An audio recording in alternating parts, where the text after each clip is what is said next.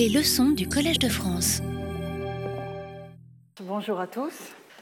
Alors, la semaine dernière, j'ai évoqué différents aspects du terme daimon dans la tragédie sous la forme d'une liste d'éléments en cinq points que je vous remets sous les yeux.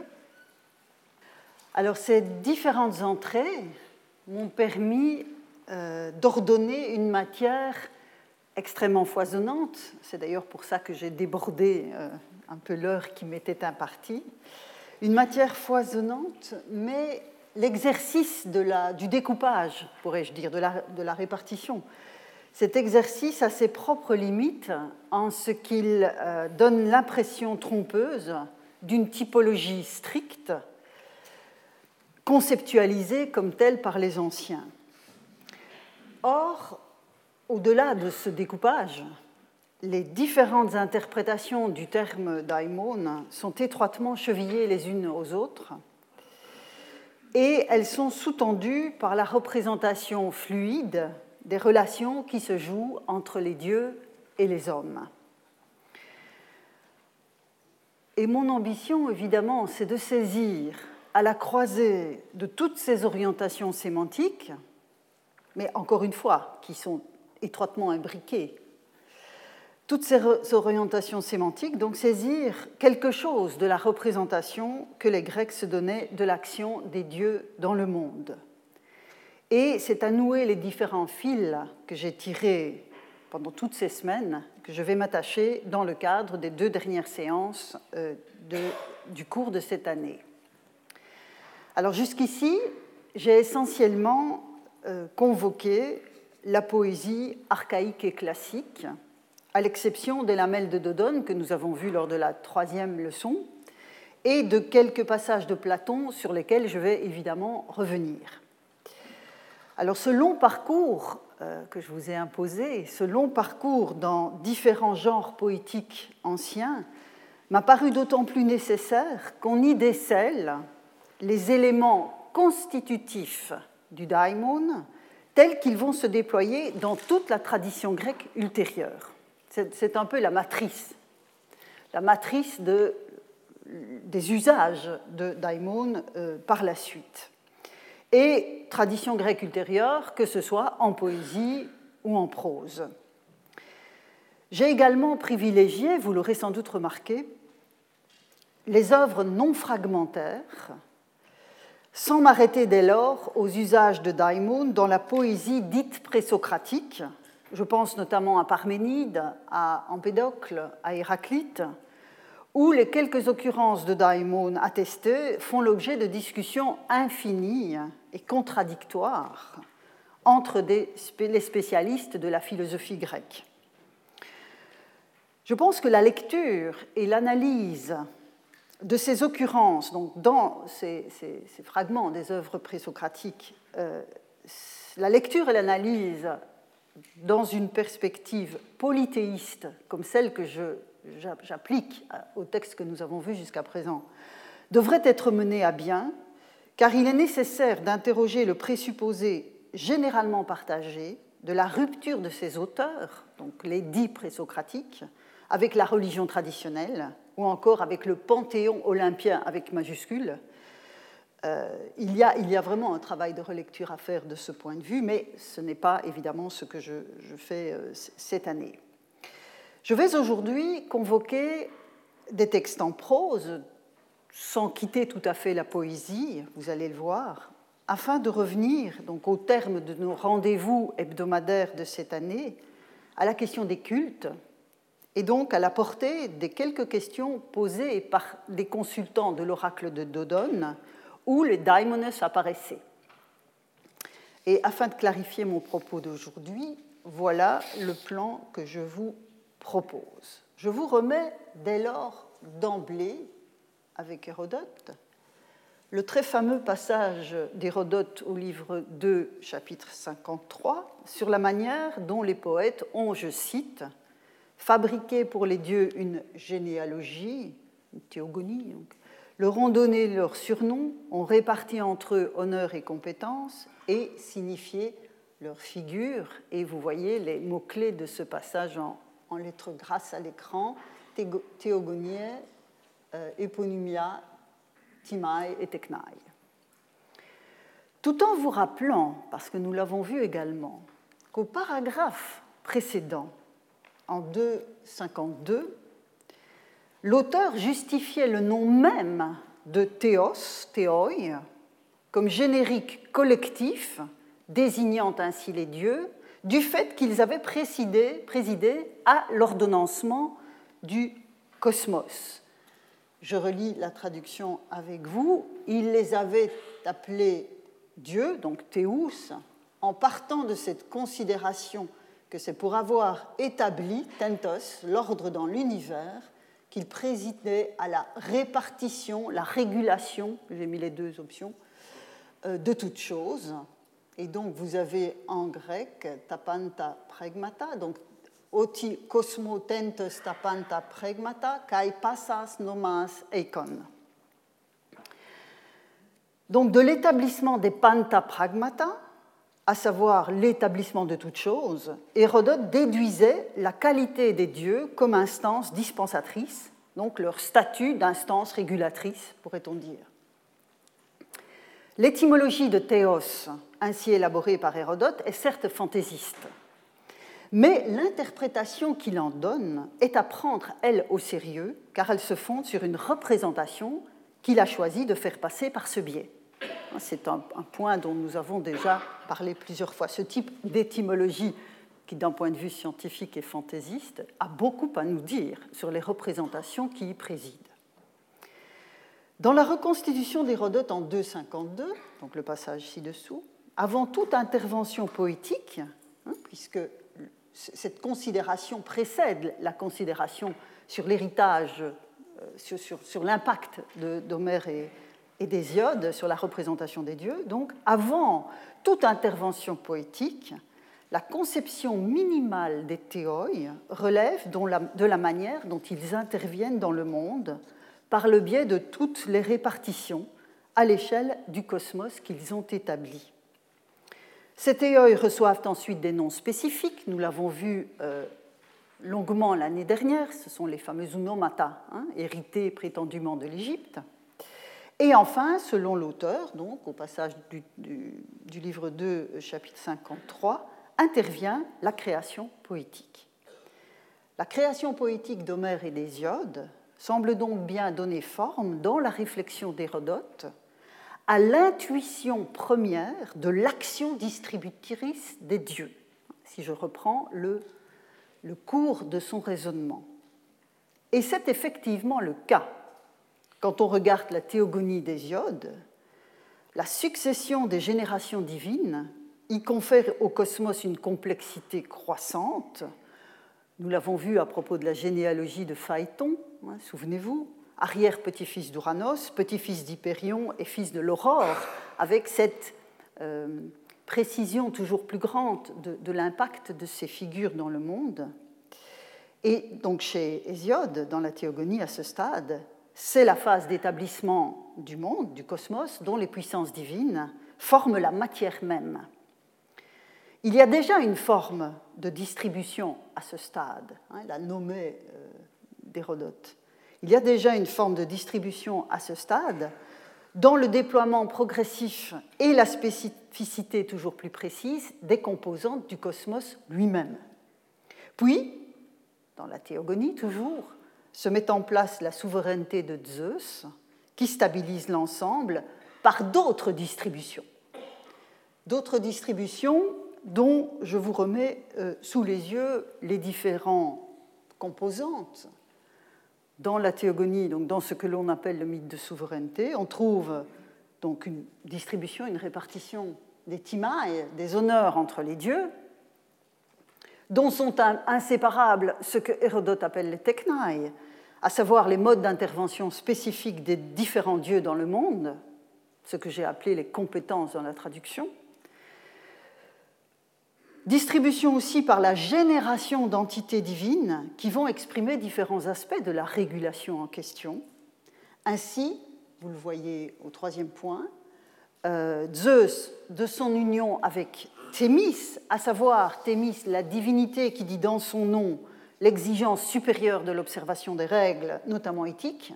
Hein, et en cela, on a évidemment tous les travaux aussi d'Hésiode qui, qui, font partie de cette exigence euh, de l'observation des règles, euh, notamment éthiques.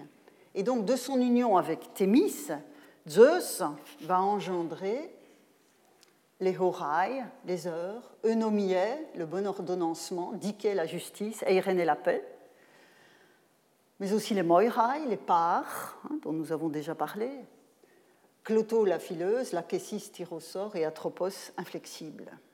Puis, enfin, distribution encore dans la théogonie, par la détermination stable de la condition humaine en regard de celle des dieux, en les situant à leur place respective dans le cosmos. Et c'est tout l'enjeu de la dite crise prométhéenne, dont nous avons rappelé certains éléments euh, dans les semaines qui viennent de s'écouler.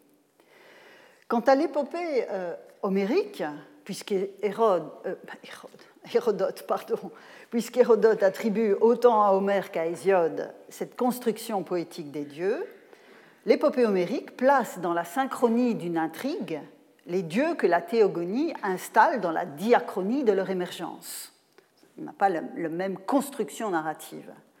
Qu'en est-il dès lors de la distribution-répartition dans l'Iliade et l'Odyssée Puisque je pars du présupposé que cette répartition que l'on trouve en 2.52 euh, est en quelque sorte activée aussi dans la création poétique. On vient de le voir pour la théogonie. Qu'en est-il de l'épopée homérique?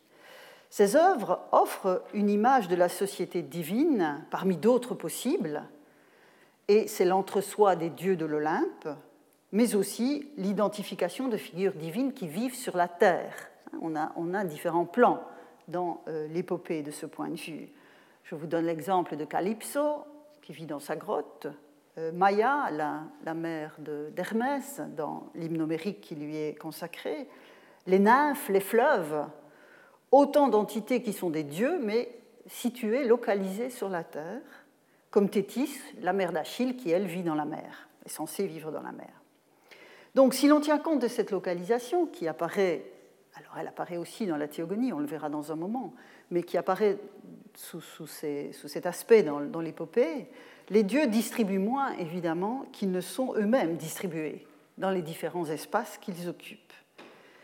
Quant aux différentes modalités de leur action dans le monde de la guerre de Troie ou dans le monde du retour d'Ulysse, nous devons en revenir au sens de Daimon pour analyser, les analyser en termes de répartition et de distribution. Donc dans la théogonie, je dirais que cet effet de la distribution et de la répartition est clair dans la structure même de l'œuvre. Pour penser cette euh, nommée d'Hérodote dans l'épopée homérique, je veux revenir, avant d'y arriver, sur l'étymologie euh, de Daimon, qui est mon Deuxième point. En effet, nous avons constaté tout au début du cours, souvenez-vous, euh, que contrairement à Théos et à Héros, daimon avait une étymologie transparente, et en suivant Pierre Chantraine, que je vous remets sous les yeux, dans son dictionnaire étymologique, on voit que le suffixe, euh, que le terme pardon, de daimon se rattache à la racine verbale de daio daiomai, distribuer, répartir, tandis que le suffixe animé mon, monos, fait du substantif ainsi formé un agent de l'action.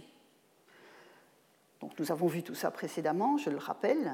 Donc daimon est bien au sens le plus littéral du mot un distributeur, un répartiteur.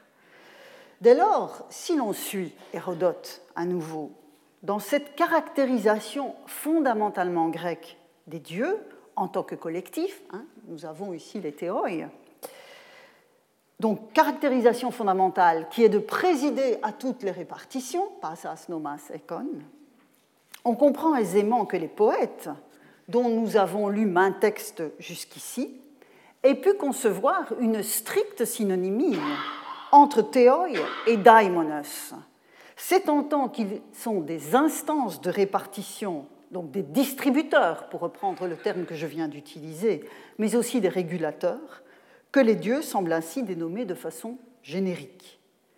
Dans ce type d'emploi, donc celui de la synonymie, dont je vous ai déjà parlé plusieurs fois, Daimon est le terme marqué qui pointe vers une caractéristique particulière des dieux, particulière et essentielle, à savoir leur action dispensatrice parmi les hommes. Daimon ne désigne donc pas dans cette perspective une catégorie distincte d'êtres divins, c'est ce que j'ai appelé précédemment un statut, mais une qualité particulière des êtres divins, à savoir leur intervention dans le monde.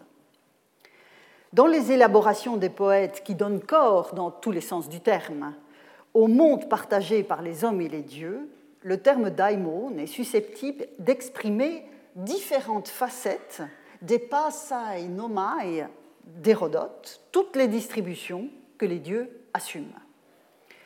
Toujours en suivant l'historien, qui me sert de guide ici, si l'ordre des composantes du cosmos est installé une fois pour toutes, c'est ainsi que je comprends l'expression euh, que je reprends littéralement, ayant placé toute, chose en ordre, hein, ici, donc cosmo tentos tapanta pregmata, si on veut le traduire de façon absolument littérale, c'est ayant placé toute chose en ordre, la fonction dispensatrice et distributrice s'inscrit dans le temps long qui est précisément celui des hommes. Donc vous avez une première mise en ordre et puis cette répartition qui continue dans la mesure où c'est la succession des générations humaines qui insuffle son dynamisme à l'éternité des dieux.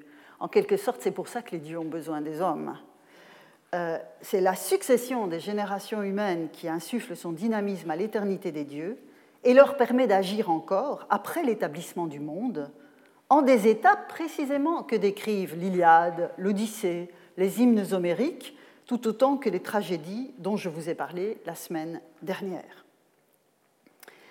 Mais afin d'affiner la compréhension du terme euh, de daimon, il nous faut nous interroger de façon plus précise sur la portée de cette idée de répartition, de distribution, de régulation dont je viens d'esquisser quelques orientations chez Hésiode et que j'ai laissé en suspens pour Homère.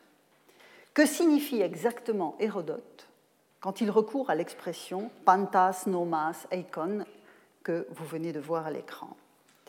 Alors les autres, le terme n'est pas très fréquent, le terme nommé. Les autres emplois du terme, enfin, dans le sens euh, de la répartition, les autres emplois du terme dans l'enquête d'Hérodote signifient soit la pâture et les pâturages des animaux, ce qui est un sens possible de nommer, soit les divisions administratives de l'Égypte, que nous appelons encore des nomes aujourd'hui, suivant cela euh, les Grecs. Alors de tels emplois relèvent donc de contextes très spécifiques, ce qui n'est pas le cas de l'usage du mot en 252. Le parallèle sans doute le plus évocateur pour notre propos dans l'usage de nommer en prose classique se trouve dans le Protagoras de Platon, et plus précisément dans sa relecture du mythe de Prométhée. Je remets le contexte en place. C'est au frère de ce dernier, donc au frère de Prométhée, à savoir Épiméthée, que les dieux ont confié la répartition, et voilà le terme qui m'intéresse, des qualités et des aptitudes physiques entre les êtres vivants sur la Terre. Hein, donc c'est une relecture du mythe de Prométhée par Platon.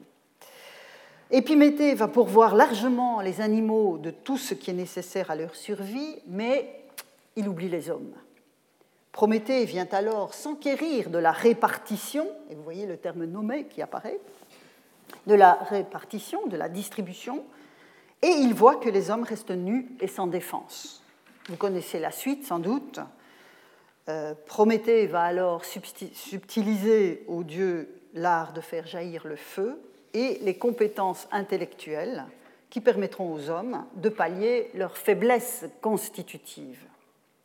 Mais ce cas d'une distribution aux hommes par les dieux exprimé par Nomé ne dit pas, toute la ne dit pas tout de la potentialité distributrice des dieux chez Platon.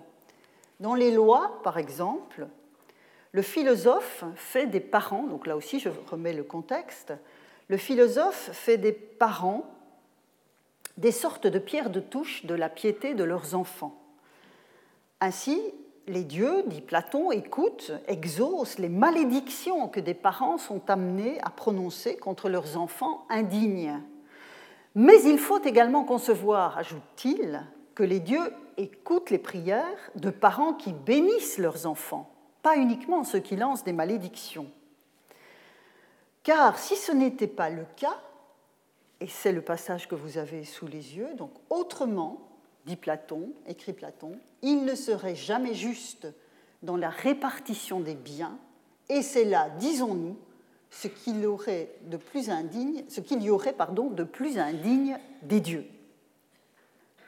Ces différents euh, passages, et donc vous retrouvez ici euh, le terme nommé, ces différents passages, tant celui du Protagoras que des lois, pourraient, me semble-t-il, tenir lieu de glose de glose explicative au Pantas Nomas Eikon d'Hérodote, d'Hérodote 252. En effet, la distribution par les dieux, telle qu'Hérodote l'envisage de façon générique, peut notamment se référer à l'action divine par excellence qu'est l'attribution des biens et des maux aux mortels. Hein. C'est un principe distributif que nous avons vu à l'œuvre tout au long euh, de ces semaines. Certains d'entre ces mots, à savoir les maladies, ont pu être considérés comme automatoi. Souvenez-vous, c'est un passage des travaux d'Hésiode que nous avons vus ensemble. Donc, certains de ces mots, en l'occurrence les maladies, ont pu être considérés comme automatoi, donc automatiques, spontanés euh, par Hésiode. Toutefois, dans l'écrasante majorité des cas, l'attribution, que ce soit en mode positif ou en mode négatif, est rapporté à une volonté divine. Donc, dans une certaine mesure, le caractère automatique et spontané des maladies qui s'abattent sur l'humanité est exceptionnel à cet égard. La distribution des biens et des maux aux hommes est liée fondamentalement à une action divine, à l'action d'un Dieu, donc à une volonté divine, Dieu ou déesse, une divinité, qu'elle soit identifiée ou non. Nous avons fait, souvenez-vous, ce constat pour la plupart des emplois du mot daimon dans l'Iliade, mais au-delà des situations mises en scène sur le champ de bataille troyen, la position, de, sujet de Daimon en tant qu'agent de l'action du verbe euh, qu'il commande, dans des dizaines d'occurrences que nous avons vues, notamment dans l'Odyssée, ne laisse aucun doute à cet égard. Et nous discernons ainsi, je pense, la distribution mise en scène par Homère dans la synchronie de ces intrigues ce sont toutes les interventions divines parmi les hommes. Le principe même de l'action divine, ainsi évoqué, est intimement associé au vecteur de cette action d'une part et au résultat de cette action de l'autre. Et ces deux dimensions ont été prises en charge par la notion de daimon. Je commencerai par le résultat, qui est le bien qui favorise un mortel, voire une famille, pendant un certain temps, qui peut être fugace ou plus ou moins, plus ou moins étendu, plus ou moins long. Donc ça peut être le bien, mais ça peut être aussi le mal, qui les accable selon une, temporalité qui est aussi très variable. Cette assignation positive ou négative peut s'exprimer par le terme daimon. Souvenez-vous, nous en avons vu maints exemples. Je vous en rappelle quelques-uns. C'est le daimon présent de l'Empire de Darius que Xerxès a mis à mal dans les Perses d'Échille. C'est le daimon familial des Atrides dans l'Agamemnon d'Euripide, traduit, euh, traduit par les crimes qui se répètent de génération en génération. C'est le daimon que partagent les deux fils d'Édipe qui se sont entretués, etc. Dans ce cas, nous l'avons vu la semaine dernière, rendre le terme en français par le mot de sort, la notion de sort, rend justice à ce résultat qui est limité dans le temps.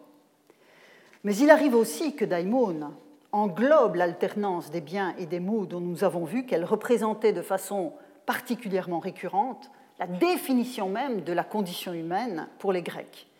La destinée d'un être humain peut ainsi, peut alors être désignée par son daimon. Donc voilà pour le résultat. Quant au vecteur de l'action, il est induit par la formation même du mot qui en fait un agent distributeur, comme je viens de le rappeler. Et il faut bien dire que dans nombre de cas, l'idée du résultat est indissociable de celle du vecteur. Encore une fois, la clarté d'un exposé impose de dissocier ce qui est étroitement imbriqué.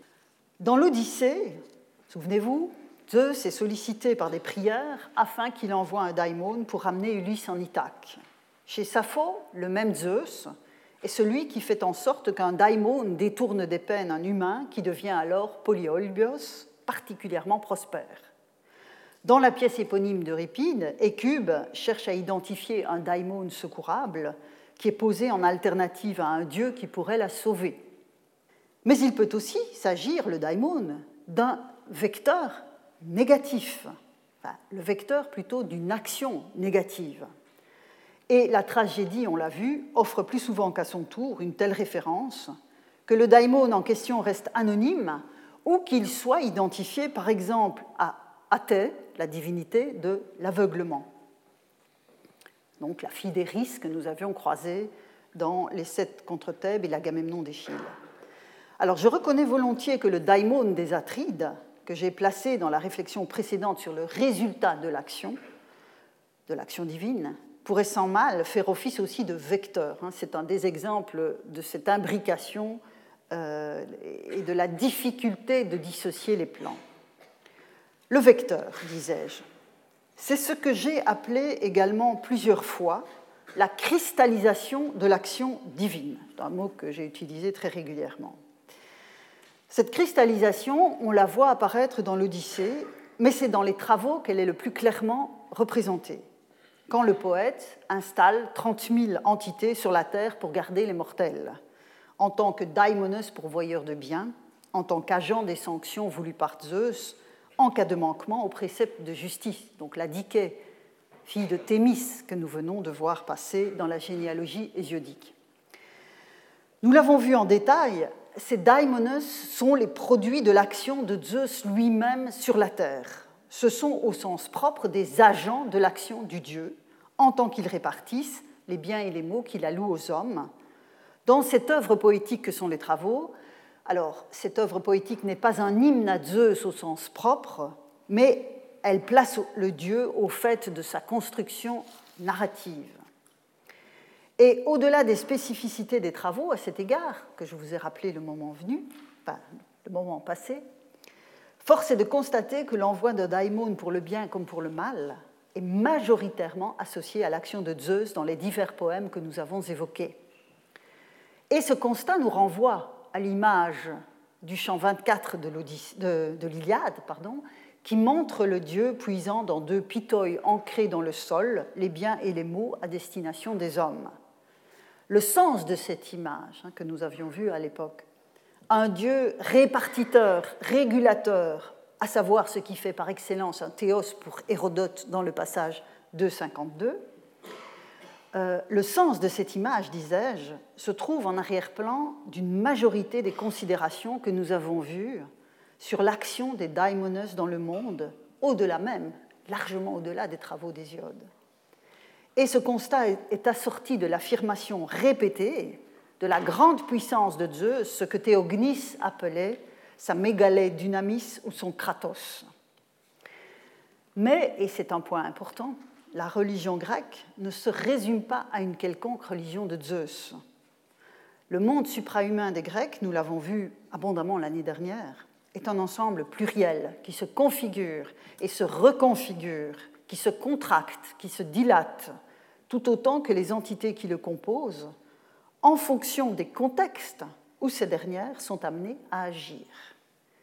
Les différents dossiers poétiques que je vous ai soumis au fil euh, des, semaines qui viennent de s'écouler, en dépit de l'imposante présence de Zeus, quand les daimons étaient, les étaient concernés, ne voient pas agir que lui, bien au contraire. La seule occurrence du terme dans la théogonie nous a montré le daimon qui était Phaéton dans l'orbe de la déesse Aphrodite. En outre, chez Homère, particulièrement dans l'Iliade, le poète permettait à ses auditeurs d'identifier toute une série de dieux différents derrière le générique daimon. Les humains si peu clairvoyants, contrairement à Hélène, elle-même fille de Zeus, étaient eux incapables de reconnaître l'identité du dieu en action. mais le poète permettait à son auditoire de la saisir. Dès lors, si la notion générique de daimon a pu en arriver à désigner le sort et la destinée, comme je vous l'ai rappelé il y a un instant, c'est parce que la pluralité des agents potentiels dans l'existence des hommes implique des identifications fines que les protagonistes des intrigues où apparaît le mot échouaient le plus souvent à faire aboutir dans, dans l'instant de l'action. Et Daimon servait en quelque sorte à dire la conscience de cette action divine que l'on ne pouvait pas identifier. On peut dès lors affirmer, me semble-t-il, que daimon, quand il n'est pas simplement synonyme de théos pour les raisons que j'ai évoquées en commençant, est à tout le moins le produit de la volonté d'un théos, voire des théoi, notamment quand le mot englobe une partie de l'existence humaine, voire sa totalité. Poursuivons le questionnement autour de ce qu'Hérodote pouvait bien entendre par passas, nomas, eikon.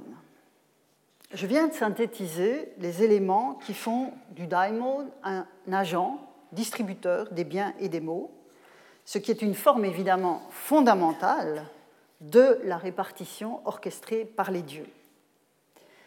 Mais un système polythéiste implique également un autre genre de répartition. C'est la distribution de la puissance divine elle-même qui est intrinsèquement pluriel, je viens de le rappeler.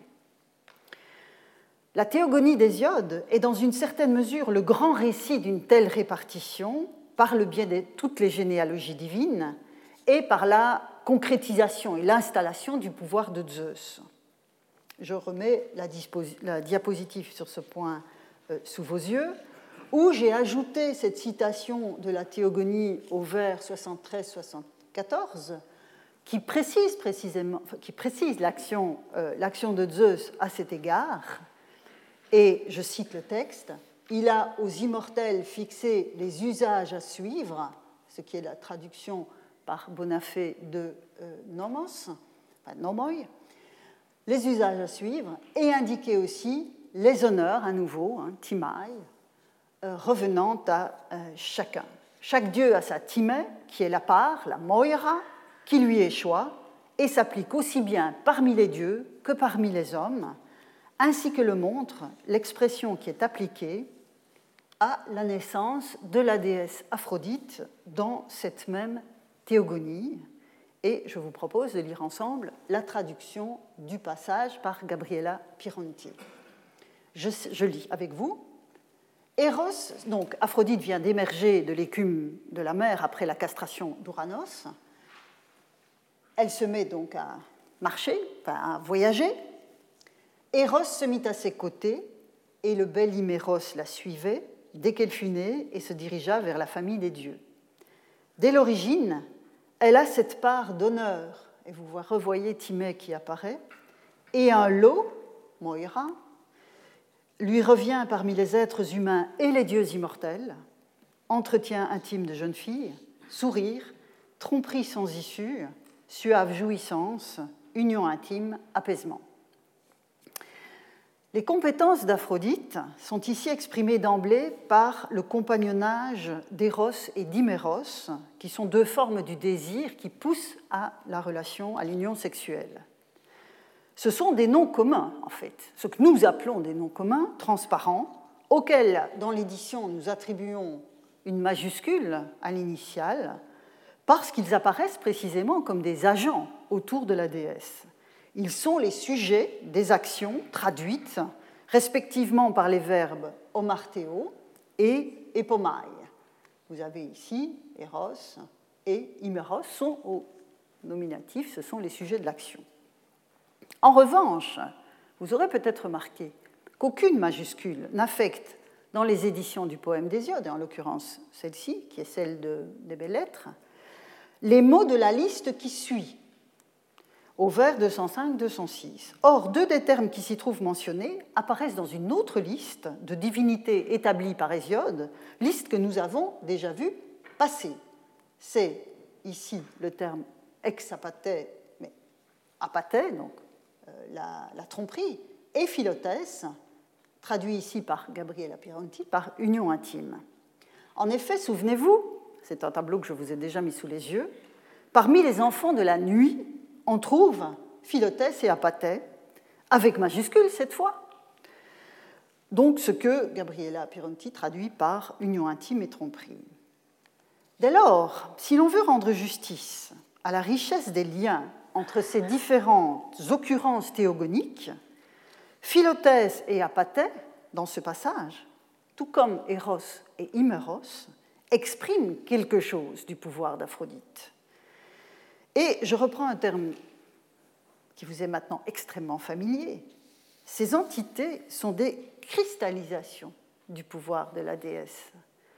Cristallisation dont le degré d'autonomie peut être extensible en fonction des contextes où elles apparaissent. En conséquence, même si Hésiode ne l'exprime pas de cette manière, dans la mesure où il ne déploie pas d'intrigue parmi les hommes comme le fait Homère, ces entités que je viens de vous mettre sous les yeux par la lecture de ce passage d'Hésiode, ces entités ont le profil de daimonos, exprimant le pouvoir d'Aphrodite, de la même manière que Dikée, Erinis ou Athée émanaient du pouvoir de Zeus. Le daimon ainsi cristallisé est une instance de répartition, de distribution, mais des compétences cette fois, et exprime de manière émique, à savoir interne à la pensée grecque, la puissance d'action d'un dieu. Si je reprends les mots d'Hérodote, il s'agit de leur timaï et de leur technaï. Et c'est exactement ce dont parlait Marcel de Tienne au terme de son article de 1997 intitulé Expérimenté dans le champ des polythéismes, que j'ai cité il y a 15 jours dans le petit hommage que je lui avais rendu, quand il se réfère, et j'ai souligné le passage à l'écran, à la richesse du tissu polythéiste dans des sociétés où chaque dieu est d'abord au pluriel. Et fondamentalement, la notion de daimon exprime quelque chose de cette pluralité. Mais la timée, l'honneur, la part d'honneur, ne se traduit pas seulement par la détermination d'un large spectre de compétences. En effet, dans la détermination de la timée des dieux grecs intervient aussi la localisation de ces dieux dans le cosmos. Je viens d'évoquer cette localisation des dieux telle que l'épopée homérique et les hymnes qui sont attribués à Homère euh, en, en donnent l'indication des dieux qui sont olympiens sur l'Olympe, dans un ciel euh, indéterminé, euh, puis ceux qui sont sur la terre, ceux qui sont dans la mer. Donc la timée des dieux, donc ces honneurs qui leur sont alloués, euh, ne relève pas uniquement du large spectre de compétences comme telles, la timée est aussi reflétée dans la localisation de ces entités divines, en tout cas dans la représentation que les Grecs sont donnés. En effet, dans l'économie générale du monde, telle que l'évoquent les poèmes archaïques que nous avons lus ensemble, tous les dieux ne sont pas situés dans un même lieu, je viens de le rappeler, et cette localisation plus ou moins spécifique exprime une facette de leur timée respective. Et dans cette mesure, dans l'épopée homérique et les hymnes attribués à Homère, les Olympiens ont un pédigré de pouvoir et de puissance que ne peuvent revendiquer des êtres pourtant tout aussi divins. Hein, nous avons chaque fois affaire à des dieux mais par exemple confinés donc dans une grotte, comme je vous le disais tout à l'heure, comme Calypso ou Maya, la mère d'Hermès, ou plus généralement les divinités qui sont censées vivre sur la terre. Les fleuves, les nymphes, par exemple, ne peuvent prétendre à la même dynamis, hein, ce terme que j'ai rappelé tout à l'heure qu'on trouvait chez Théognis associé à Zeus, à la même dynamis, ou même Kratos aussi, attesté par, notamment par Théognis, que les dieux olympiens leur timée est étroitement associé au lieu de leur implantation. Donc on voit que la localisation est quelque chose d'important, d'où l'intitulé de ce dernier point qui est plus important que les autres, le daimon comme puissance divine locale.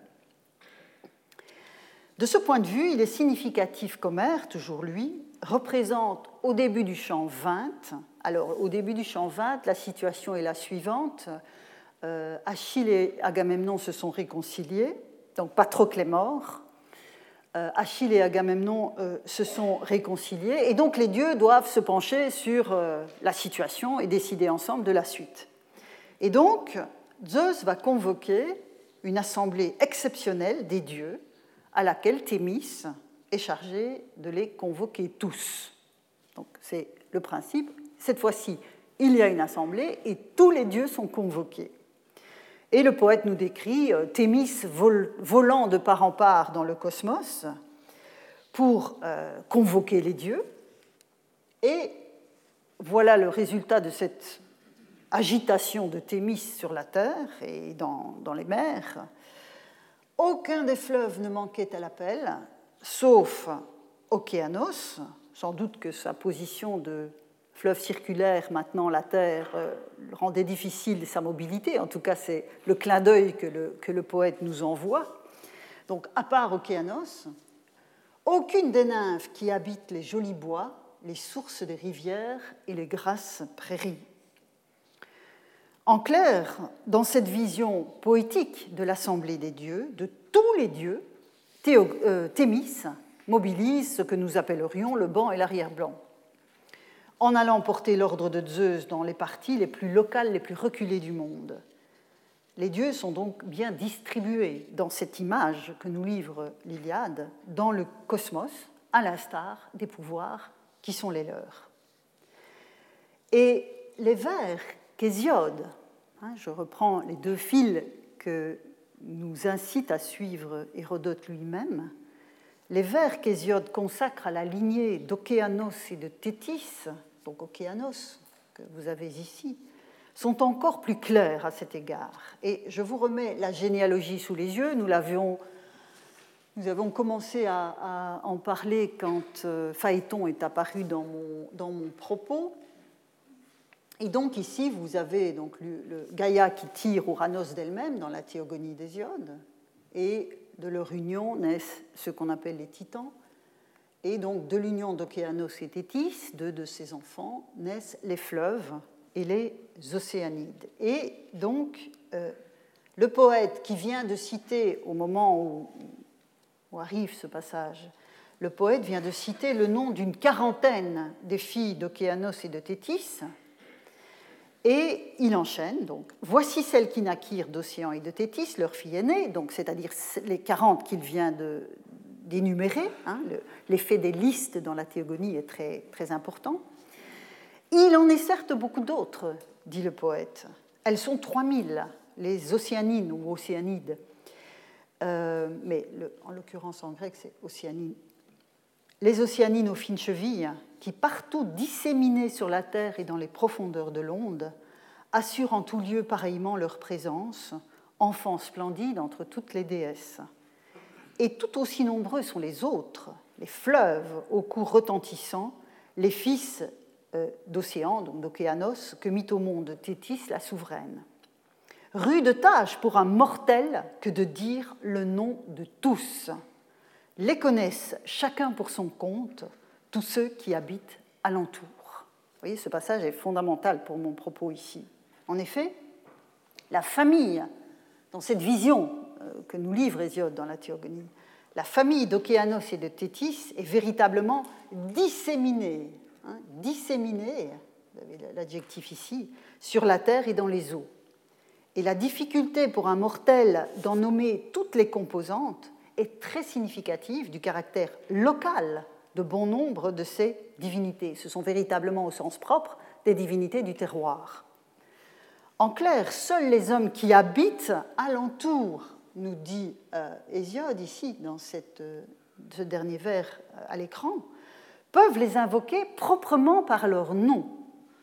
La timée de ces dieux-là, pour revenir à ce terme clé de la conception des dieux grecs, la timée de ces dieux-là est donc très réduite par rapport à ceux dont le nom est plus largement partagé. Pour prier un dieu, c'est-à-dire lui rendre hommage, c'est-à-dire lui garantir sa timée, il faut pouvoir l'invoquer par son nom. À partir du moment où le nom n'est connu que très localement, la timée en est tout temps réduite. Et c'est le processus que j'ai commencé à vous décrire. Je me demande dès lors, et je, je me demande dès lors, oui c'est juste, je reviens à Hérodote, donc avec le passas, nomas, eikon de tout à l'heure. Si ce n'est pas cette répartition-là aussi qu'il évoque, car les dieux grecs sont intrinsèquement topiques. Même les Olympiens, que la poésie place logiquement sur l'Olympe, dans le ciel, même les Olympiens sont représentés comme étant irrésistiblement attirés par les cités des hommes, où leur timée trouve à s'exprimer sous ces deux aspects. La dignité qui est la leur dans la fonction qu'ils remplissent, hein, c'est le premier sens de timée, et les honneurs auxquels cette dignité leur permet de prétendre. Ce sont en fait les deux volets d'une même réalité, les deux aspects. Alors ce sont bien évidemment les cultes locaux qui traduisent cette donnée importante du système, mais les traditions narratives n'ont pas manqué de l'exprimer à leur manière. Vous connaissez sans doute cet épisode célèbre de la dispute euh, qui aurait opposé Athéna et Poséidon pour la possession de l'Attique. C'est le titre de divinité tutélaire de la cité que ces dieux olympiens étaient censés avoir ainsi revendiqué. Et cette tradition était tellement importante et tellement constitutive de l'identité même des Athéniens qu'elle s'affichait au fronton ouest du Parthénon sur l'acropole depuis la fin du 5e siècle avant notre ère. Donc ce, lien étroit hein, entre euh, la localisation des dieux et leur timée, mais aussi l'attraction irrésistible, même pour les dieux olympiens, des cités des hommes, telle que l'a traduit cette tradition. La répartition des dieux dans le cosmos crée une hiérarchie plus ou moins explicite selon les types de documents auxquels on a affaire. Mais le point important pour mon propos euh, d'aujourd'hui est le lien que les traditions narratives dessinent généralement entre la localisation imaginée pour un dieu et l'extension du pouvoir qui lui est attribué. Et une fois que j'ai ce constat, que puis-je en déduire pour analyser le dossier que je vous ai présenté au fil de ces semaines? Souvenez-vous que la notion de daimon est fondamentalement épictonienne, pour reprendre l'expression d'Hésiode. Elle se réfère à une puissance divine à large spectre, à plus ou moins large spectre, en train d'agir parmi les hommes, dans un créneau spécifique. Mais elle peut aussi renvoyer à une divinité, une puissance divine, bien circonscrite et localisée parmi les hommes. Hein, nous avons dans le premier cas les interventions avec Daimon dans l'Iliade, et dans le deuxième cas, les 30 000 entités des travaux d'Hésiode de la qualité précise des êtres divins qui est d'intervenir dans le monde, on passe alors à une catégorie distincte d'êtres divins ancrés dans le monde. Et Daimon passe de l'un à l'autre. C'est évidemment la cristallisation du daimon qui s'effectue sur un tel arrière-plan, et elle va prendre dans les œuvres en prose, je vous avais annoncé qu'aujourd'hui nous allions euh, lire un peu de prose, une place certes modeste, mais une place tout de même dans la hiérarchie des êtres divins. Ainsi, dans la prose d'un Platon parlant de sa cité idéale, et c'est une diapositive que je vous avais présentée au tout début de notre parcours, souvenez-vous, les êtres divins sont à honorer, les, êtres divins à honorer sont rangés de façon générique dans trois catégories, les théoi, les daimonos et les héros. Et c'est ce qui a donné son titre à, mon cours de cette année. Ce qui me permet d'être assuré, en l'occurrence, parce que je vais approfondir la compréhension de ce que je vous avais juste mis sous les yeux il y a quelques semaines.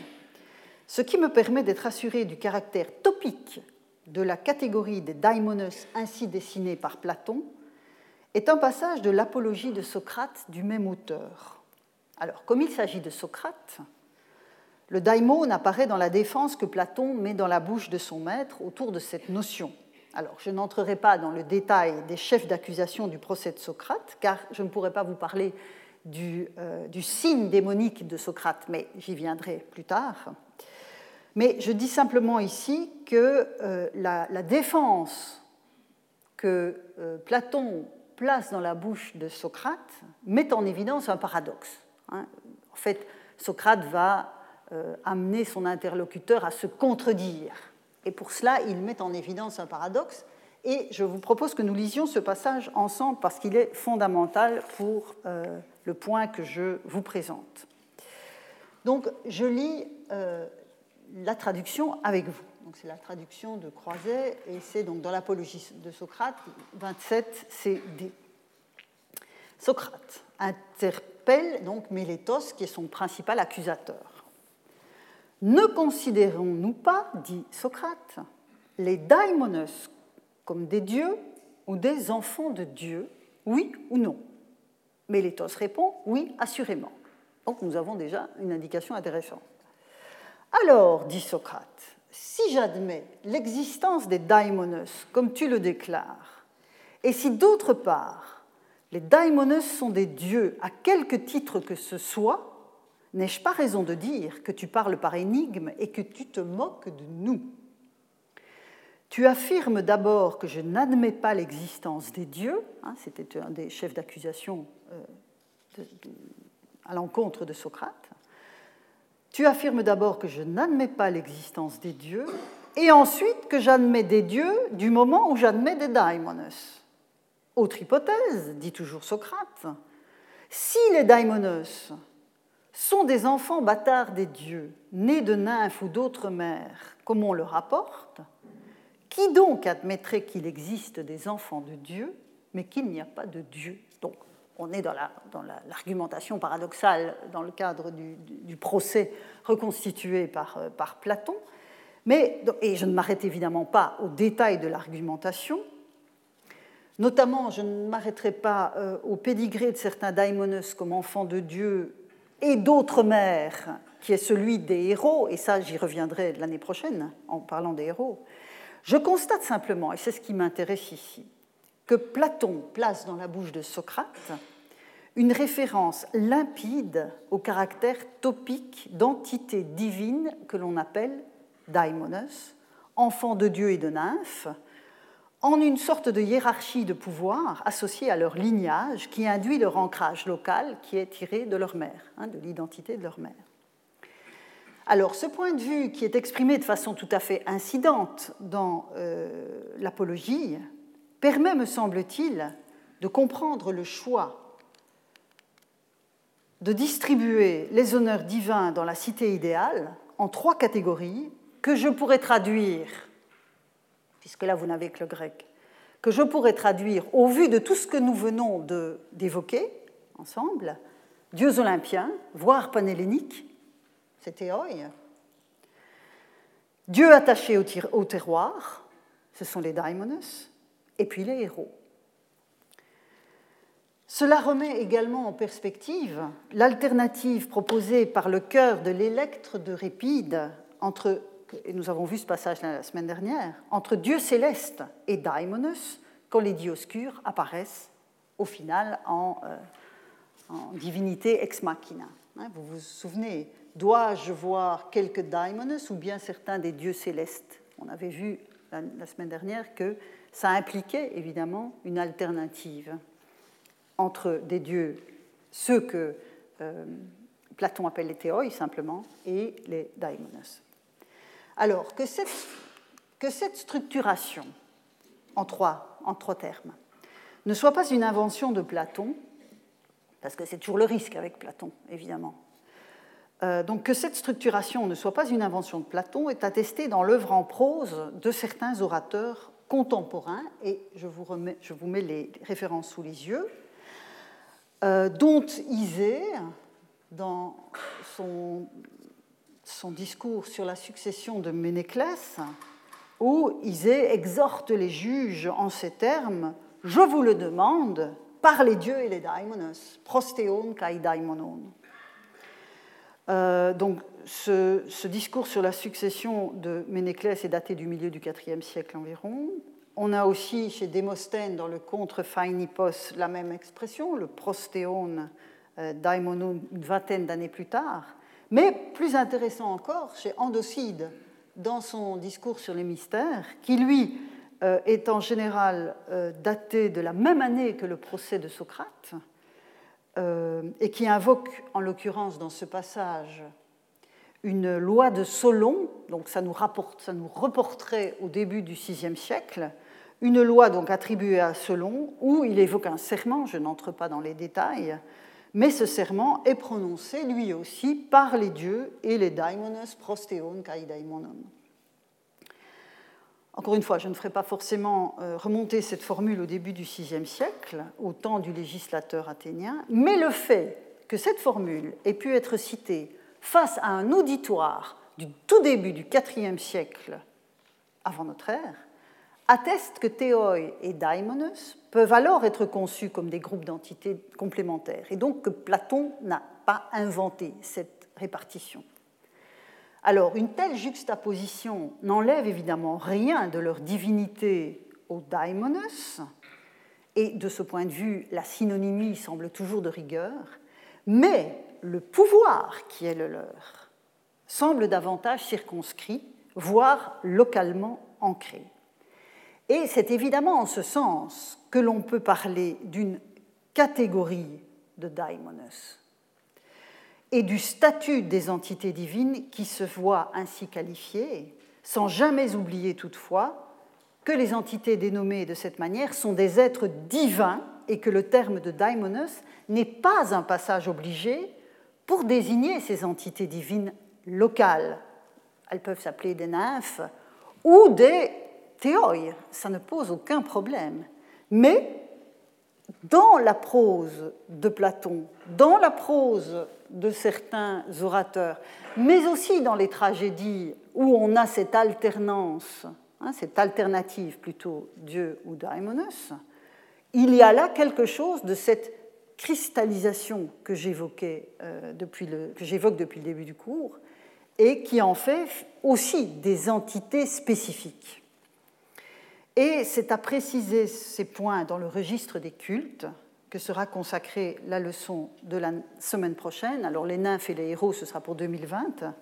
Mais cette leçon, donc, où je vais revenir sur les cultes, me servira également de conclusion à cette première partie de cours sur la catégorisation du divin. Je vous donne donc rendez-vous à la semaine prochaine. Merci pour votre attention. Retrouvez tous les contenus du Collège de France sur www.colège-2-france.fr.